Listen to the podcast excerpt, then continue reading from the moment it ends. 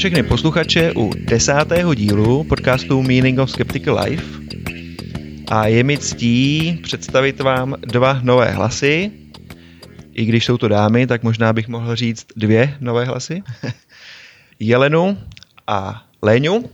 Jelenu můžete znát eh, ze Sisyfa, je předsedkyní popularizační sekce Sisyfa pátečníků a členkou výboru spolku ateisté České republiky, evoluční bioložka Leňas, která je bývalou novinářkou, podporovatelka Sisyfa a ve své eh, novinářské kariéře se snažila rozbíjet nejrůznější hoaxy, čili jsem moc rád, že tyto dvě dámy můžu uvítat v našem podcastu. Ahoj, vítám vás tady. Čau, čau. Ahoj. A asi se můžeme tedy rovnou podívat na nějaké novinky.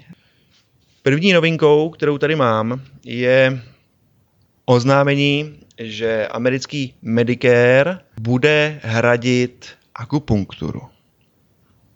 Docela mě to překvapilo, tento posun, vzhledem k tomu, že eh, víme, že Británie, Německo a post- podobně Francie vlastně třeba homeopatii postupně odsunují, tak naopak se nám v Americe vysouvá do popředí akupunktura.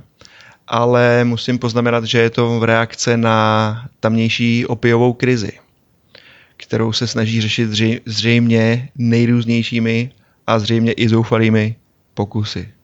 Přičemž tedy ta Medicare by měla pokrývat až 12 sezení v 90 dnech a mělo by to být hlavně tedy na uh, bolesti zad pro pacienty s bolestí zad.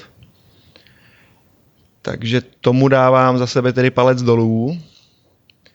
A když jsem u akupunktury, zmíním ještě uh, článek uh, v magazínu National Science Review, což je čínský vědecký magazín, kde vycházejí studie a články všeho druhu, dá se říct. A vyšel tam článek o tom, jak tradiční čínská akupunktura s elektrickým potenciálem pomáhá bojovat proti rakovině. To mě zaujalo samozřejmě, takže jsem si do toho zač- začetl, otevřel jsem si i tu studii a velmi brzo uh, jsem zjistil, že vlastně nejde o akupunkturu jako o elektrickou stimulaci toho, kterého nádoru. Jedná se vlastně o to, že ty jehly akupunkturní oni používají na to, aby perforovali tkáň a dostali se k nádoru, do kterého potom pouští určité množství elektrického proudu pod nějakým napětím.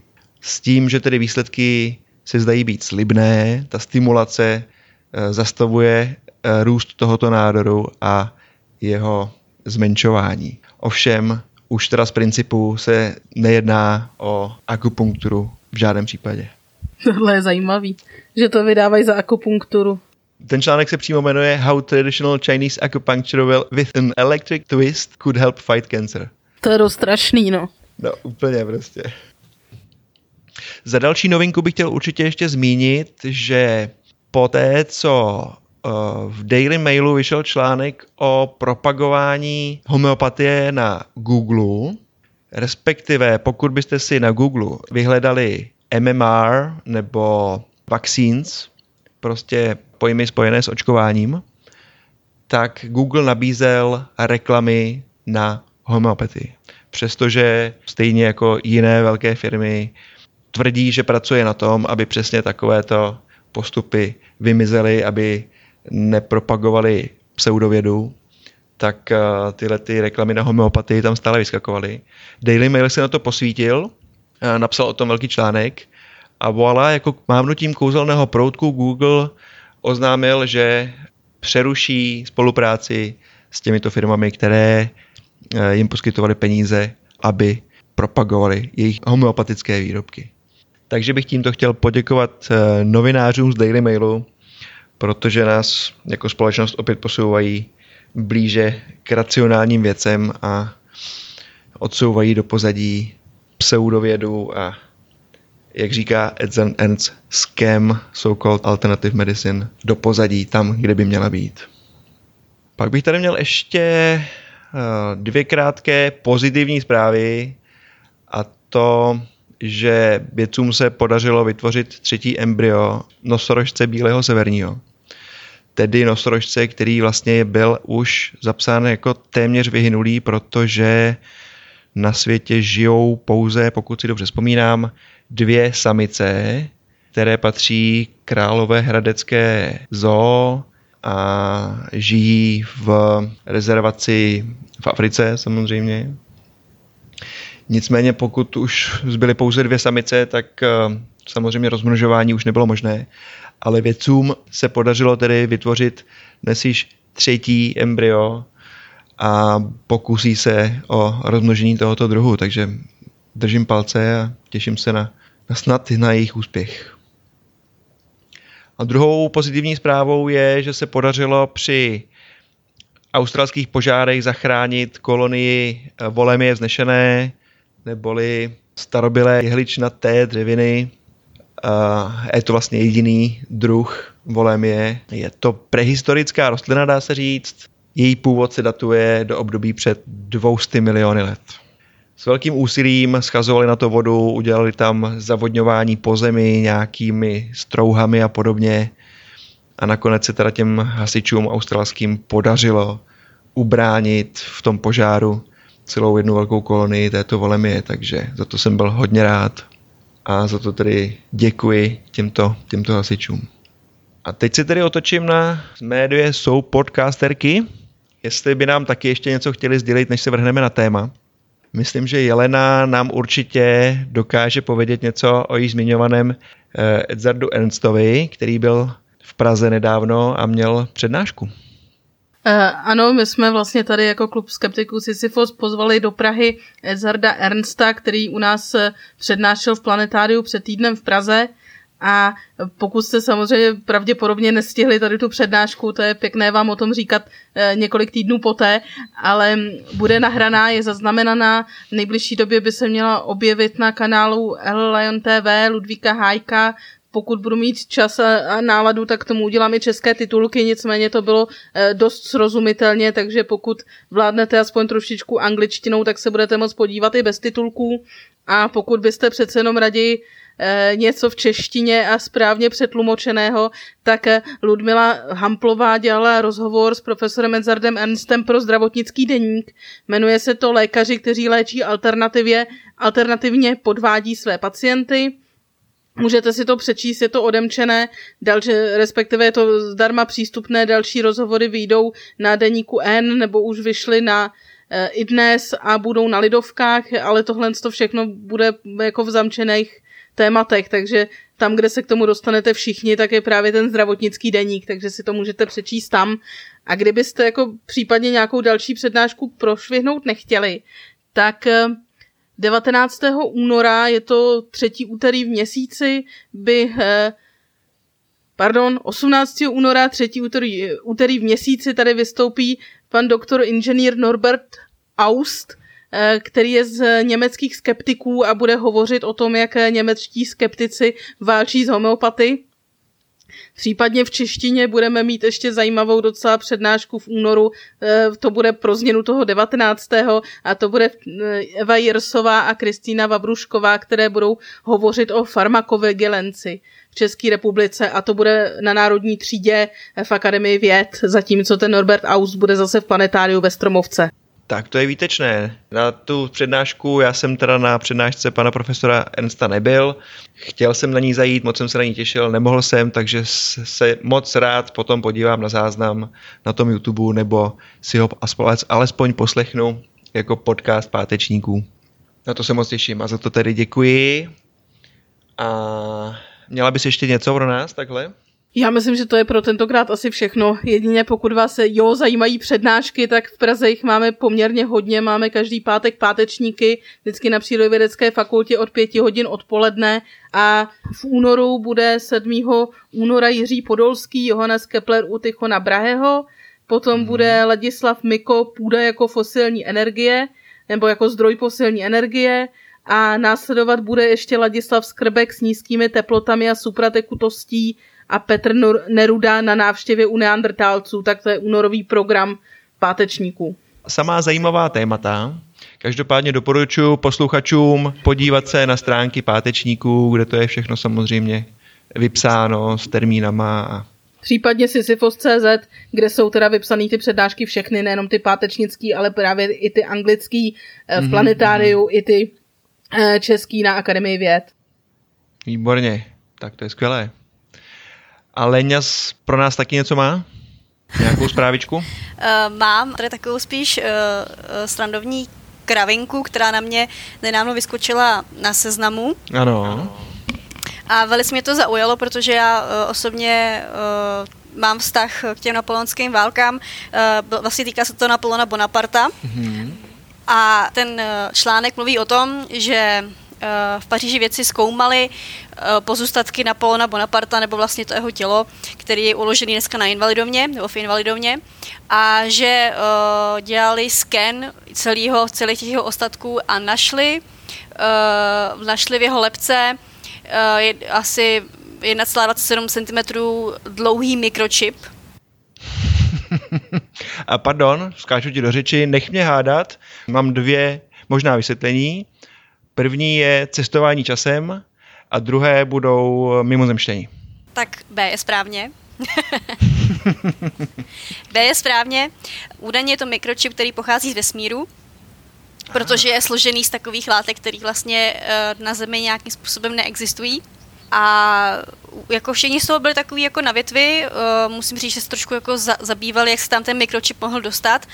A údajně mají takovou teorii, že Napoleon byl uh, vlastně unesen mimozemšťany jednoho, jednoho dne. A uh, že mu tam ten mikročip vlastně vložili, protože údajně uh, ta jeho raketová, raketová kariéra byla opravdu tak strašně rychlá, že uh, je to až s podívem, jak to vlastně všechno tak rychle zvládl. A údajně, údajně za to můžou mimozemšťani protože uh, oni vlastně chtěli zasáhnout do, do historie Evropy a chtěli trošku změnit a takový ten obětní beránek byl tedy byl ten mladý Korzičan, který se vlastně z nemajetného šlechtice stal najednou uh, francouzským císařem, takže uh, údajně, to, údajně to tady mají na svědomí mimozemšťani a údajně uh, ten mikročip má za výsledek to, že byl Napoleon malýho vzrůstu.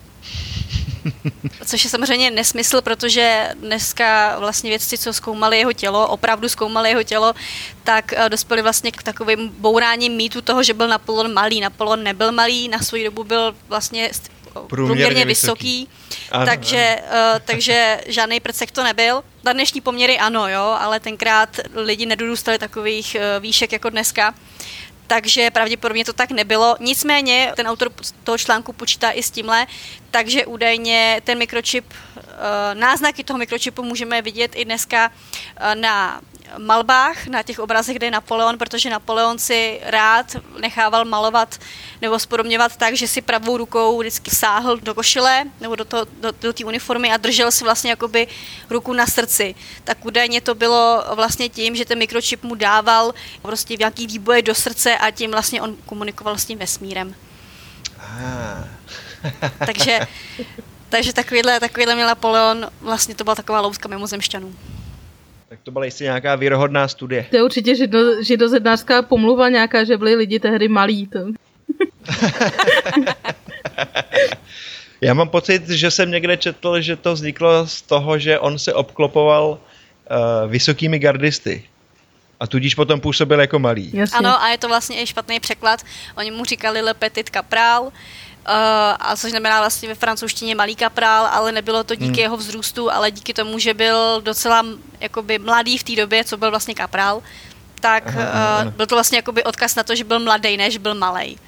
Jo? Jasně. A, a tady ještě mám, eh, já tady vlastně otevřený ten článek o tom Napoleonovi a tady ještě jako poslední dodatek je, eh, v době, kdy byl Brity poražen u Waterloo v roce 1815, již dávno Napoleon změnil tvář Evropy. Jak by západní historie vypadala, kdyby mimozemšťané nezasáhli, se můžeme domnívat. Tež stěží můžeme posoudit, zda to udělali v zájmu lidstva nebo proti němu. Tak to je jako to. Ah. Ano, to se skutečně můžeme jenom domnívat, stejně jako se můžeme jenom domnívat, co by se stalo, kdyby se nenarodil Hitler a podobně. Že? Ano. Takže mimozemštění můžou za to, že tady teďka máme Okamuru. Dobře, to dává smysl. Pokud není teda on sám nějakým výsadkem, že jo? Tak. To je taky možný nějaký možná ještírek, nebo jak jsou ty ještěři, nebo kdo to ovládá Ještírci, ve skutečnosti ano, to je pravda, světa. čipová totalita, že jo? No, čipová ano, tepla, ano. totalita, to jsou pořád ty samý. Takže jako ten, to s tím čipem mě opravdu pobavilo. To jsem si jako říkala, že ale musím, určitě se jako najde někdo, kdo tomu bude samozřejmě opět věřit, jo. Protože ten článek Ano, ano, jako vypadá fakt jako vědecky, ale je to samozřejmě jako když prostě člověk zapne logický uvažování a kritický myšlení, tak je to samozřejmě úplný nesmysl. Jo, Hmm. takže Ale určitě se někdo najde. Takhle mě, takhle mě překvapilo, že i v rámci mé sociální bubliny, tím myslím teda i mý kolegy v práci, tak jsem zjistil, že je tu minimálně jeden člověk, který věří na chemtrails. A já jsem teda nejdřív myslel, že si dělá srandu, když o tom mluvil, ale pak mi došlo, že to myslí zcela vážně a že má opravdu obavu o svoje zdraví. To je Tak strašný. to mě teda opravdu dostalo. No. Eh, Já, když jsem, když jsem ještě vlastně byla v práci, tak uh, jsem tam měla kolegu a nějak na to přišla řeč. A to byl, já nevím, kolik mu mohlo být, přes 50. A že by si řekl, že je i docela jako inteligentní. A on jako potom začal, že prý jako byli na chatě, nám neby lítaly ty letadla, a že normálně, že si to dokáže vysvětlit, cítil úplně strašný smrad, začali ho pálit v oči, brečel a to bylo do té doby, než se to prostě všechno neroz, nerozptýlilo ty hnusy po té po obloze a prostě určitě nás jako sypou, no. A jej, jej, jej. Hmm, hmm. Ale to musí být nějaký homeopatika určitě, ne na ty oči a podobně. A já nevím, no. Já si myslím, že to je ta neplodnost. Že to, to, je, to, to je ta farmacie, víš, jako že oni chtějí, aby jsme byli nemocní, aby ty farmaceutické lobby měli samozřejmě ty rozumím, peníze. rozumím, jasně. takže ten pře- obrat tam no, byl. no, no, no, no, přesně, takže oni ho chtěli jakoby oslepit, když říkal, že tedy, že mu, že mu stříkali ty slzy z těch očí a že ho štípali ty oči, tak já si myslím, že, to, že, že tenhle ten poprašek cílil na, na optiku. A, ah, rozumím, rozumím. No každopádně k, chem, k chemtrails a případným dalším relevantním věcem k tomu, jako je odstování a orgonity a takovéhle věci se určitě někdy můžeme věnovat v dalších dílech, protože to je velmi výživné téma. To je skvělý téma. Ale ty jsi pro nás připravila na dnešek jiné téma, jestli se nemýlím. Eh, Je to tak. Já tohleto uh, téma už docela dlouho sleduju, protože uh, musím sama říct, že jsem tomu před x lety dosti věřila, Mhm. mm-hmm. než tedy jsem potom přišla na to, že to až tak jako úplně jasný není. Vlastně týká se to, týká se to zážitků z klinické smrti, protože spoustu lidí, ty, co uh, klinickou smrt prodělají, Někdo si nese ty zážitky příjemný, někdo hrozný, něk- někdo žádný. Nicméně spoustu lidí uh, to považují jako důkaz dalšího života. Života po životě. Tohle ten zážitek, oni uh, vlastně říkají, že se ocitli i v nebi, že tam viděli Ježíše a podobně a říkají, že takhle to vypadá po smrti. Ono to tak úplně pravda není, protože vlastně všechny ty zážitky mají nějaké logické vysvětlení a dokonce uh, i probíhalo uh, mnoho pokusů v Kanadě uh, s klinickou smrtí nebo s těma zážitkama z klinické smrti a uh, vlastně ukázalo se, že ta pravda je tak trošku jako někde jinde. Hmm. Jo, Ano, já jsem se chtěl zeptat, když teda říkáš, že dokonce viděli nebe a Ježíše, tak počítám, že eh, byl ten dotyčný, teda konkrétní, byl věřící křesťan. Nepočítám, že by viděl mě Ježíše, kdyby byl hinduista třeba. nemuseli být uh, věřící jakoby křesťani. Hmm. Uh, dejme tomu, že třeba s tím jakoby sympatizovali, ale tím, že se mi tam ten Ježíš vlastně objevil, tak přestoupili na tu víru. A, ah, rozumím, rozumím. Jako samozřejmě, ti lidi, ty lidi, uh, kteří věřili v Boha, věřili v Ježíše, těm se tam a byli silně věřící, tak těm se tam samozřejmě objevil, ale i lidem, kteří jakoby nevěřili, ale nicméně třeba tomu dávali jakoby volnější vrátka, ne úplně jako bez zarytí ateisti, ty Ježíše viděli, toho Ježíše tam viděli taky. Uh, oni vlastně hodně popisují i to, že se tam třeba setkali uh, s lidmi, kteří už dávno zemřeli a uh, že vlastně cítili klid a mír, uh, popisovali nebe jako velkou rozlehlou louku, kde prostě není nic schnilého, kde prostě tráva krásně zelená a údajně uh, každá ta duše tam má takový nějaký jakoby svůj domeček, kde vlastně bydlí a že ona si může rozhodnout, jestli se chce reinkarnovat nebo nechce reinkarnovat, jo? Že vlastně ten život je taková jakoby škola, kam se my stále vracíme pro další, další, další a další zkušenosti. A pak se tady vracíme vlastně, vlastně zpátky do toho nebe. Takhle to vlastně oni popisují. Čili vlastně popisují reinkarnaci. Dá se říct, že jo, ano. Má to jako úzkou spojitost. Uh, říkám, uh, mají i špatné zkušenosti ty lidi, uh, údajně se ocitli i v pekle. A to jsem se chtěl zeptat, jestli je to jenom nebe, nebo dokonce někdo viděl i to peklo. Můžu si prý ocitnout i v pekle, to peklo samozřejmě vypadá různě, Někdo samozřejmě říká takový ty, ty klasika, že prostě to je podzemí, jsou tam kotle, jsou tam prostě čerti a podobně, ale někdo i říká, že to je vlastně jakoby náš svět, ale ten uh, vlastně, že se jakoby ani nikam jakoby nepři, nepřemístíme, jsme stále v tomhle světě, ale uh, s tím rozdílem, že ten svět je, vypadá jakoby post-apo. Jo, že prostě není, že máte žízeň, nemůžete se napít, máte hlad, nemůžete se najíst uh, a vlastně vás nutí prožívat ty nejhorší okamžiky ve svém životě. A věčné soužení. Ano, prostě. ano, ano. Taky takový ten limbus. Mm-hmm.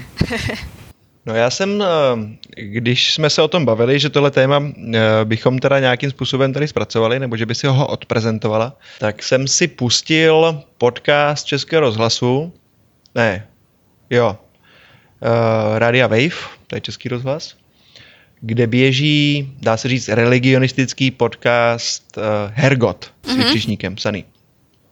A jeden díl věnovali přesně tomuto tématu a měli tam eh, nějakého pana doktora, který se tomu taky věnoval a který zmiňoval uh, nějaké práce a zřejmě to budou ty, o kterých si mluvila v té Kanadě, kdy umistovali v operačních sálech kriticky eh, nemocných nebo prostě pacientů, u kterých se dalo předpokládat, že by tu klinickou smrt mohli zažít, tak tam rozměstňovali různé předměty neobvyklé, které by ten dotyčný později mohl identifikovat, pokud by se mu stalo, že by vystoupil ze svého těla. S tím, že tam byly i nějaké terče, které dávaly potom vlastně jakoby do výšky na skříň nahoru, aby vlastně z normální pozice stojícího člověka nebyly vidět, ale byly vidět až vlastně od toho stropu. V tom podcastu on zmiňuje, že tam, byly, že tam byla taková svědectví, že viděli věci, které prostě vidět nemohli. Aha. A odkazuje tam, odkazuje tam na studii, která vyšla v Lancetu, The Lancet. A já jsem teda po ní sam, samozřejmě zapátral, ale našel jsem jenom pár nějakých článků, eh, které se trošku blížily tomu tématu, ale vlastně to, co on zmiňuje, jsem tam nenašel. A naopak, eh, naopak jsem potkal jenom články o tom, že tak to připravené experimenty vlastně e, nikdy nepotvrdili tu myšlenku, že by ten dotyčný vystoupil z těla a tyhle ty předměty či terče viděl. Eh, je to pravda, co říkáš. Eh, já teda nevím o tom, že by se taky vůbec, jako už to sleduju dlouho, nevím, že by se nikdy eh, potvrdilo to, že by ty lidi opravdu při té klinické smrti ty věci viděli. Spíš právě jsem vždycky četla to, že to tak nebylo, že oni se mají probudili a když se jich ptali, jestli, jestli tam viděli v té místnosti něco to a to, tak řekli, že ne. Že, že ty vlastně ty pokusy vlastně všechny selhaly. Jo, že opravdu se mm-hmm, prostě... Mm-hmm. Uh, takže nevím, tohle jsem nečetla, ale zatím jako co vím, co, co jsem to studovala a co to, tak vždycky, když to ty pokusy v té Kanadě dělali, nebylo to jenom v Kanadě, bylo to, myslím, že i na Novém Zélandu a podobně, tak nikdy se nesetkali se s úspěchem. No, o tomhle mluví docela často uh, Susan Blackmore, že jo, která se zúčastnila právě řady tady těch pokusů ještě s některýma svýma kolegama a oni mývali i třeba, nevím jestli přímo ona nebo nějaký kolega, říkali, že měli jako doma na lednici nějakou cedulku s nějakým nápisem a říkali, že pokud kdokoliv bude mít ten zážitek out of body, že jsou zvaný k ním domů a že se tam můžou podívat a pak jim říct, co tam mají napsaný. A nikdy jako za celý život se nic takového nestalo, takže eh, vlastně tohle je zkoumaný různě po světě i v té Británii nebo na jiných místech a zatím jako opravdu ne. Jediný, co se tak trošku ukazuje, že když lidi vyprávějí třeba o reinkarnaci nebo o nějakých dalších jevech, které jsou vlastně nějaký souvisejí vlastně s tím koncem života, takže některé prvky jsou společný různým kulturám, byť jsou třeba na druhém konci světa, ale ona řada těch jevů může být dána čistě neurobiologicky, třeba takové to světlo na hmm. konci tunelu, to je zřejmě prostě vypínání toho mozku postupně, jak, jak se to jeví ano. a vůbec to nemusí být jako daný tím, že ty lidi skutečně přecházejí někam za ten život. Zajímavý je, že jako když se ty pokusy třeba s tou re- reinkarnací nebo s dalšíma věcma studujou, tak většinou to vychází v takových velice podivných časopisech. Já jsem taky potom trošku pátrala. Zjistila jsem, že existuje třeba Journal of Neurology, Neurological Science and Disorders. Absolutně žádný seznam vědeckých časopisů to nezná, ale jsou tam krásné vědecké články na téma eh, testy reinkarnace duše eh, prostřednictvím DNA a iris scanneru. Jako ty věci jsou naprostý oh. bláboli, prostě dali dohromady nějaký vědecky jako nazývaný věci a pak se to snaží nějakým způsobem pojmout. Ale co je ještě jako hruzostrašnější, že existují i časopisy, eh, které se jmenují Neuroquantology. Tenhle ten časopis zná i Web of Science, má tam dokonce u něj impact faktor maličkej, samozřejmě asi žádná celá 45, ale přece jenom nějaký, takže jako zařazen na seznam vědeckých časopisů. A e, tam jsou věci o fyziologii inkarnačního procesu a lekcích e, ze zkušeností před narozením a takové věci. A je to fakt považovaný za peer review časopis s vědeckýma článkama. Nahlížela jsem do toho. Není to vědecký Poznámka článek. pro posluchače, pan Psax nevěřícně kroutí hlavou. No, ne, musím, že jsem se včera nevěděla, jestli smát nebo brečet, ale to, je to moc hezký, no. Fakt eh, doporučuji se třeba na ten Neurokvantology podívat a zkusit si to pročíst a říct, jestli to eh, posluchačům jako dává smysl. Mně to teda smysl nedávalo, ale tak možná někomu, jo. Třeba v tom někdo něco najde, no. Ne, tak tady, jakoby, tady jako takhle, uh, ne, samozřejmě, když jako někdo má zážitky z té klinické smrti, a může tomu třeba připisovat nějakou váhu, protože se takhle, ono, když je člověk bezvědomý a uh, nebo právě mu se ten mozek dusí, protože samozřejmě, když se zastaví srdce, zastaví se i uh, oběhová, oběhová soustava a ten mozek se začne vlastně dusit. To, to, to znamená, uh, že uh, vlastně se spustí určitý, určitý chemický procesy, které můžou vyvolávat sny. Jo, takže dejme tomu, že se to těm lidem jakoby může i zdát, jo, nějaký sny, může se jim zdát, že vidí světlo na konci tunelu, může se jim zdát, že vidí rozkletou louku. Eh, já sama jsem byla třikrát ve zvědomí a taky se mi zdály sny, jo, takže já to fakt jako můžu posoudit podle sebe. Ale nicméně eh, chci říct tohle, že to nikdy nemůžeme, i kdyby to takhle, i kdyby jsme to brali tedy, že to má být nahlínutí na ten druhý břeh, eh, že vlastně takhle vypadá smrt, tak to nelze, protože my si vlastně musíme uvědomit, že když se člověku zastaví srdce, tak to neznamená, že je mrtvej. Jo? Mm-hmm, mm-hmm, uh, ano. Protože uh, člo- takhle, zastaví se srdce, zastaví se krevní oběh, ale ten mozek stále pracuje. Dokud neumře mozek, to tělo je vlastně živý. Jo? Stále mm-hmm, ještě mm-hmm. prostě se může vrátit, uh, nebo stále se ještě může jakoby nahodit.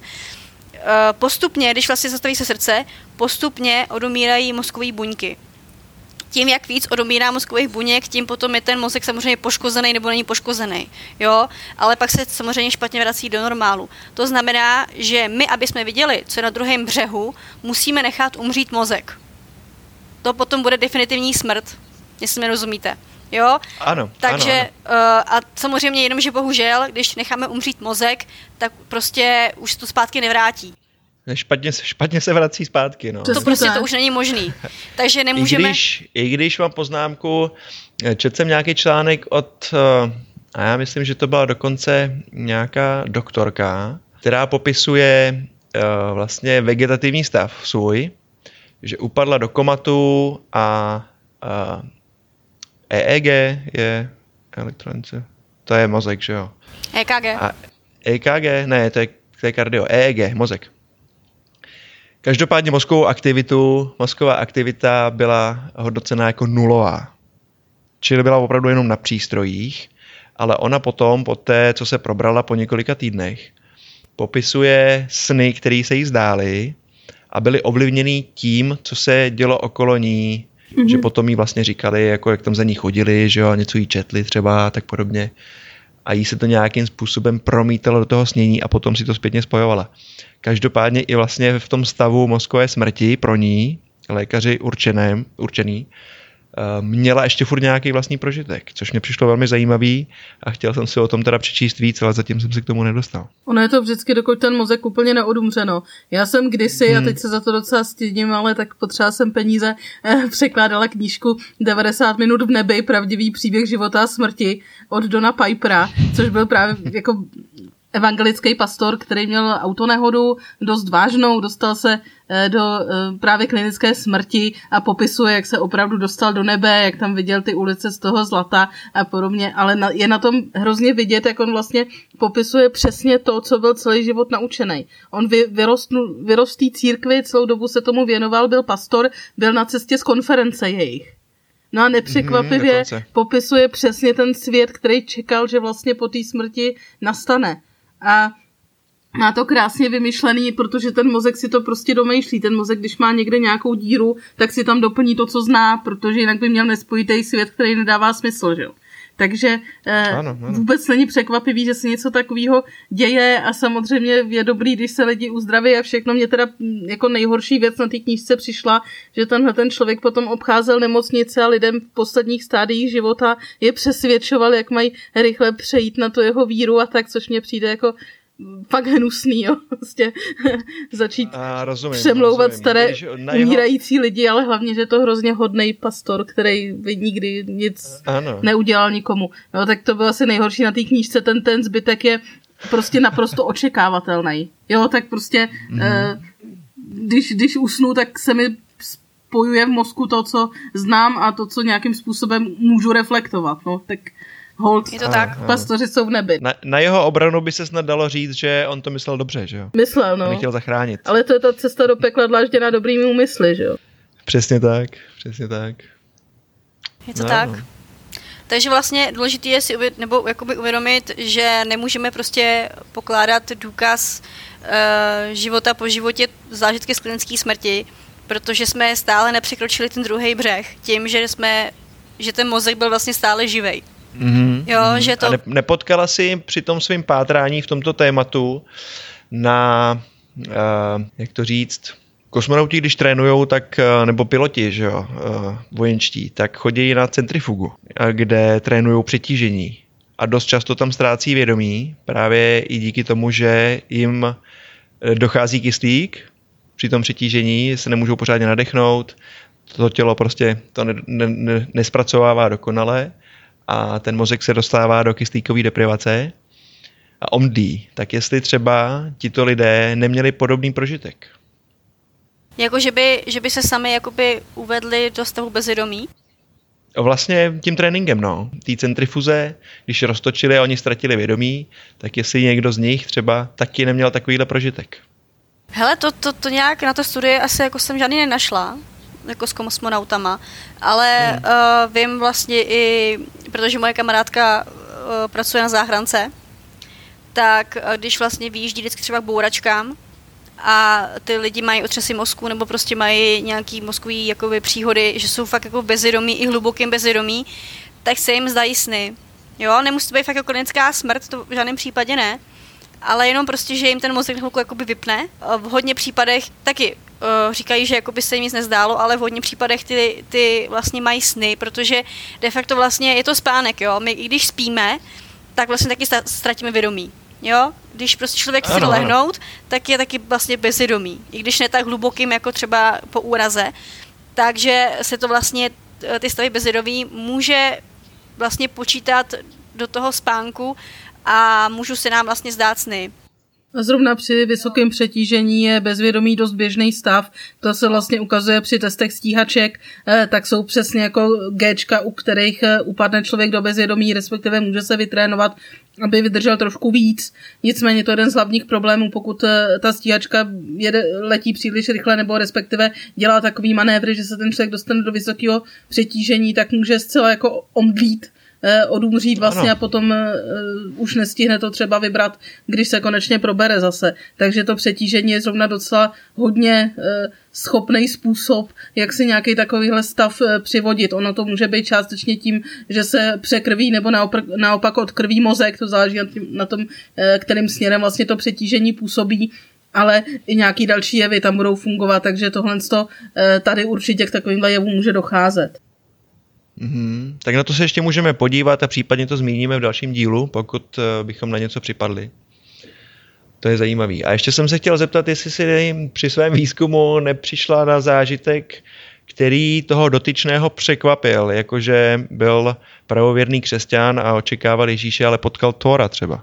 uh, ne, ne, ne. Uh, dostala jsem se vlastně k jednomu pánovi z Ameriky, který byl uh, velký, vlastně hodně věřící. Uh, denně chodil do kostela a uh, jednoho dne jel nějakým způsobem autem a špatně naboural nebo opravdu hodně se vysekal a dostal se tedy do klinické smrti a uh, místo Boha se mu zjevil Budha.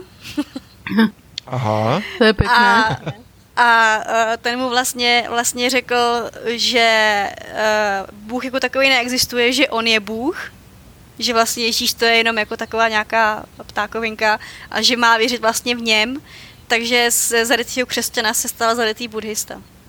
To je zajímavé. Nádherný. I když je fakt, že co jsem, co jsem o tom lehce načetl, tak eh, většinu těchto zážitků blízké smrti provází následný uh, hlubší vhled na život, abych tak řekl, větší empatie těch lidí, že si víc váží toho života jako takového. Je to tak, eh, já musím říct, že jako když jsem opravdu potom, potom měla po, po těch studiích a po všem možných výpovědích, tak opravdu z 90% lidí, co se vlastně probudili z té klinické smrti, uh, tak vlastně úplně jim, se jim změnilo vnímání, vnímání toho světa, ale já si spíš, jako, nebo věci tomu přiklání spíš takový důraz, že to je takový jako psychologický efekt. Jo, že oni si vlastně byli vědomí toho, že, že byli v hodně blízko, blízkosti smrti, a že to, co tam zažili, jim chce dát nějaký eh, poučení do toho, vlastně do toho života, protože dostali novou šanci. Mm-hmm. Jo, že jako, mm-hmm.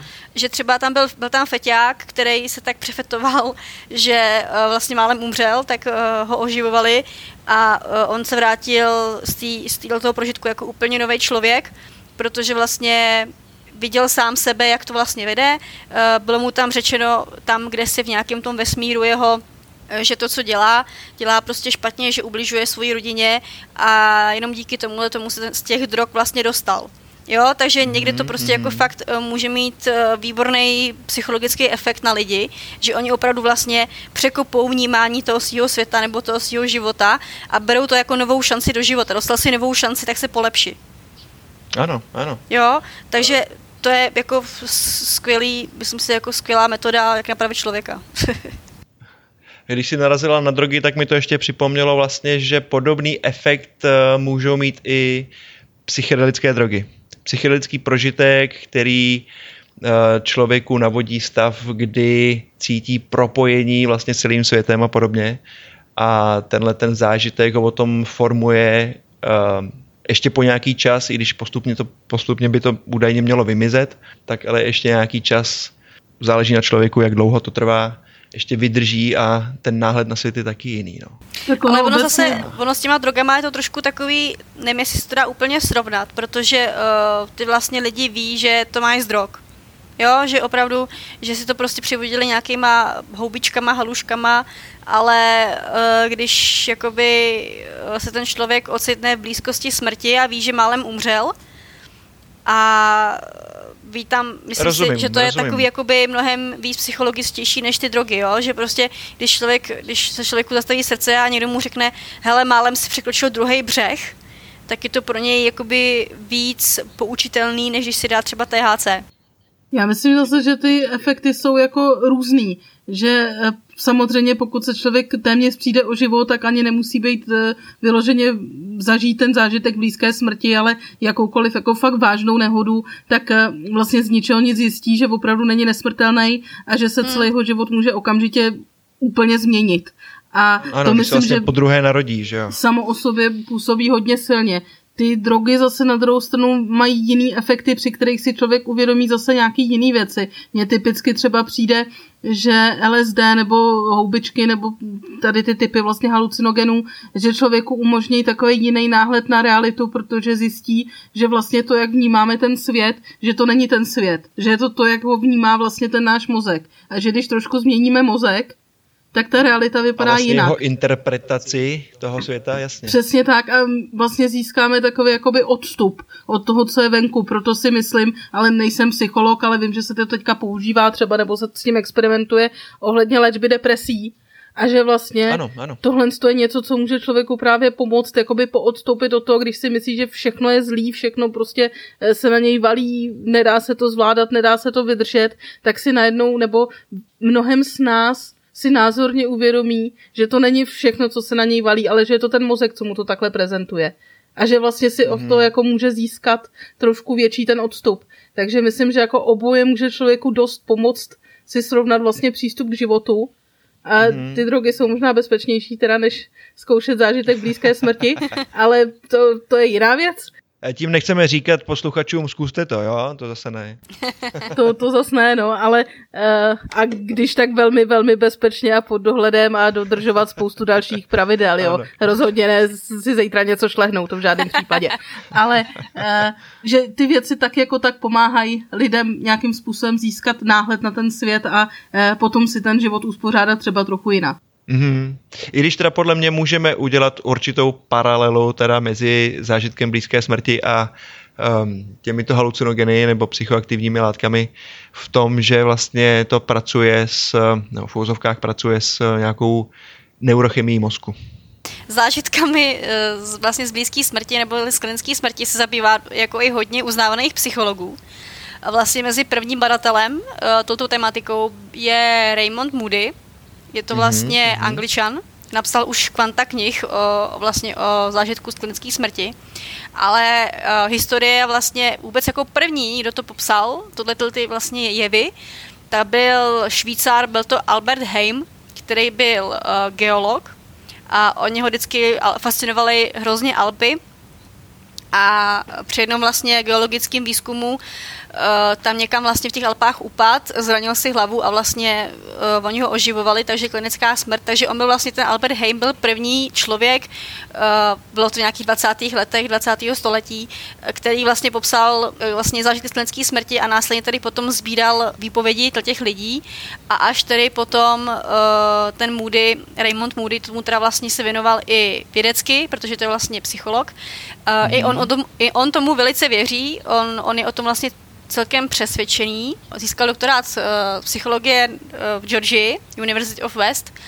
A dokonce za tu jednu knihu, myslím, že to bylo Život po životě, získal od českého klubu Sisyphos Bludního balvana za rok 2010. Takže to byla docela sranda.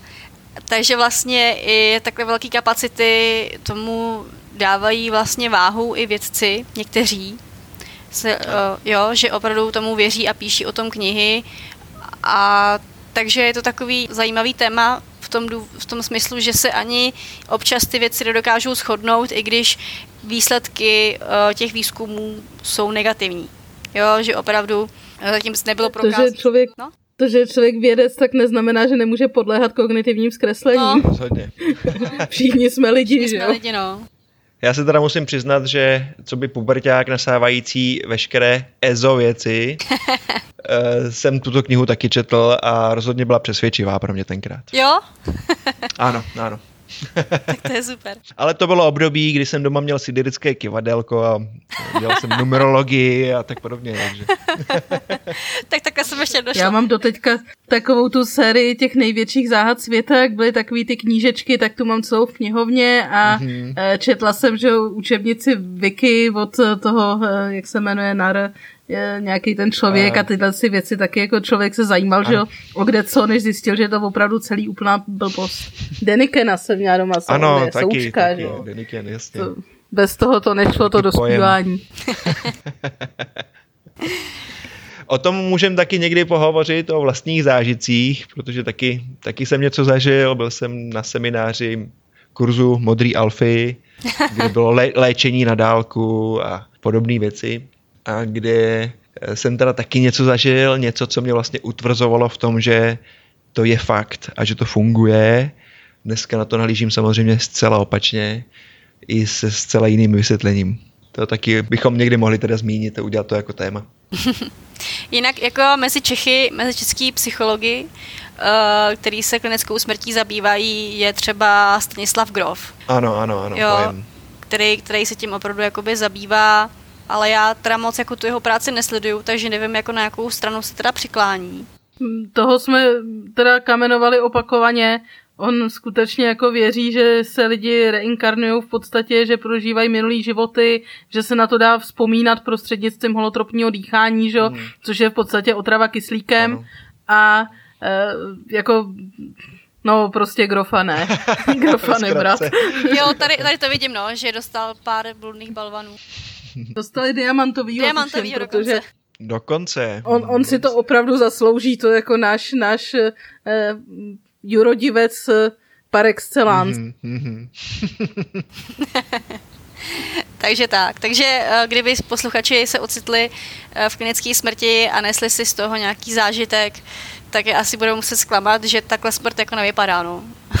Mhm, Pravděpodobně. Mm-hmm. Jinak teda pokud, eh, pokud by někdo z posluchačů skutečně do takového zážitku dosáhl, tak stejně jak Leňa říkala, ta doktorka, rád ho pozvu, respektive jeho astrální projekci k sobě domů a pokud mi později poví, jaké dva meče mám doma, tak budu velmi rád. Já budu to považovat za důkaz teda toho, že tam skutečně byl. A samozřejmě, pokud by někdo si chtěl vydělat velké peníze, tak eh, my máme jako Sisyfos pořád paranormální výzvu, kde jsou teďka, ano. nevím kolik přesně, 3 eh, miliony 400 tisíc korun pro člověka, který by nás přesvědčil, že má nadpřirozené schopnosti. Takže pokud dokáže například astrálně cestovat, nechá se zavřít eh, k nám do pokusného bunkru nebo do nějakých jiných prostor, které seženeme a zkusí nám zjistit, co je v jiných místnostech třeba jako připraveno pro něj, tak samozřejmě si může odnést veliké peníze, takže jste všichni ano, zváni. Ano. Ta výzva je stále aktivní a musím poznamenat, že vychází eh, testovaným subjektům velmi vstříc, že se snaží vlastně ten test ušít na jejich míru přímo.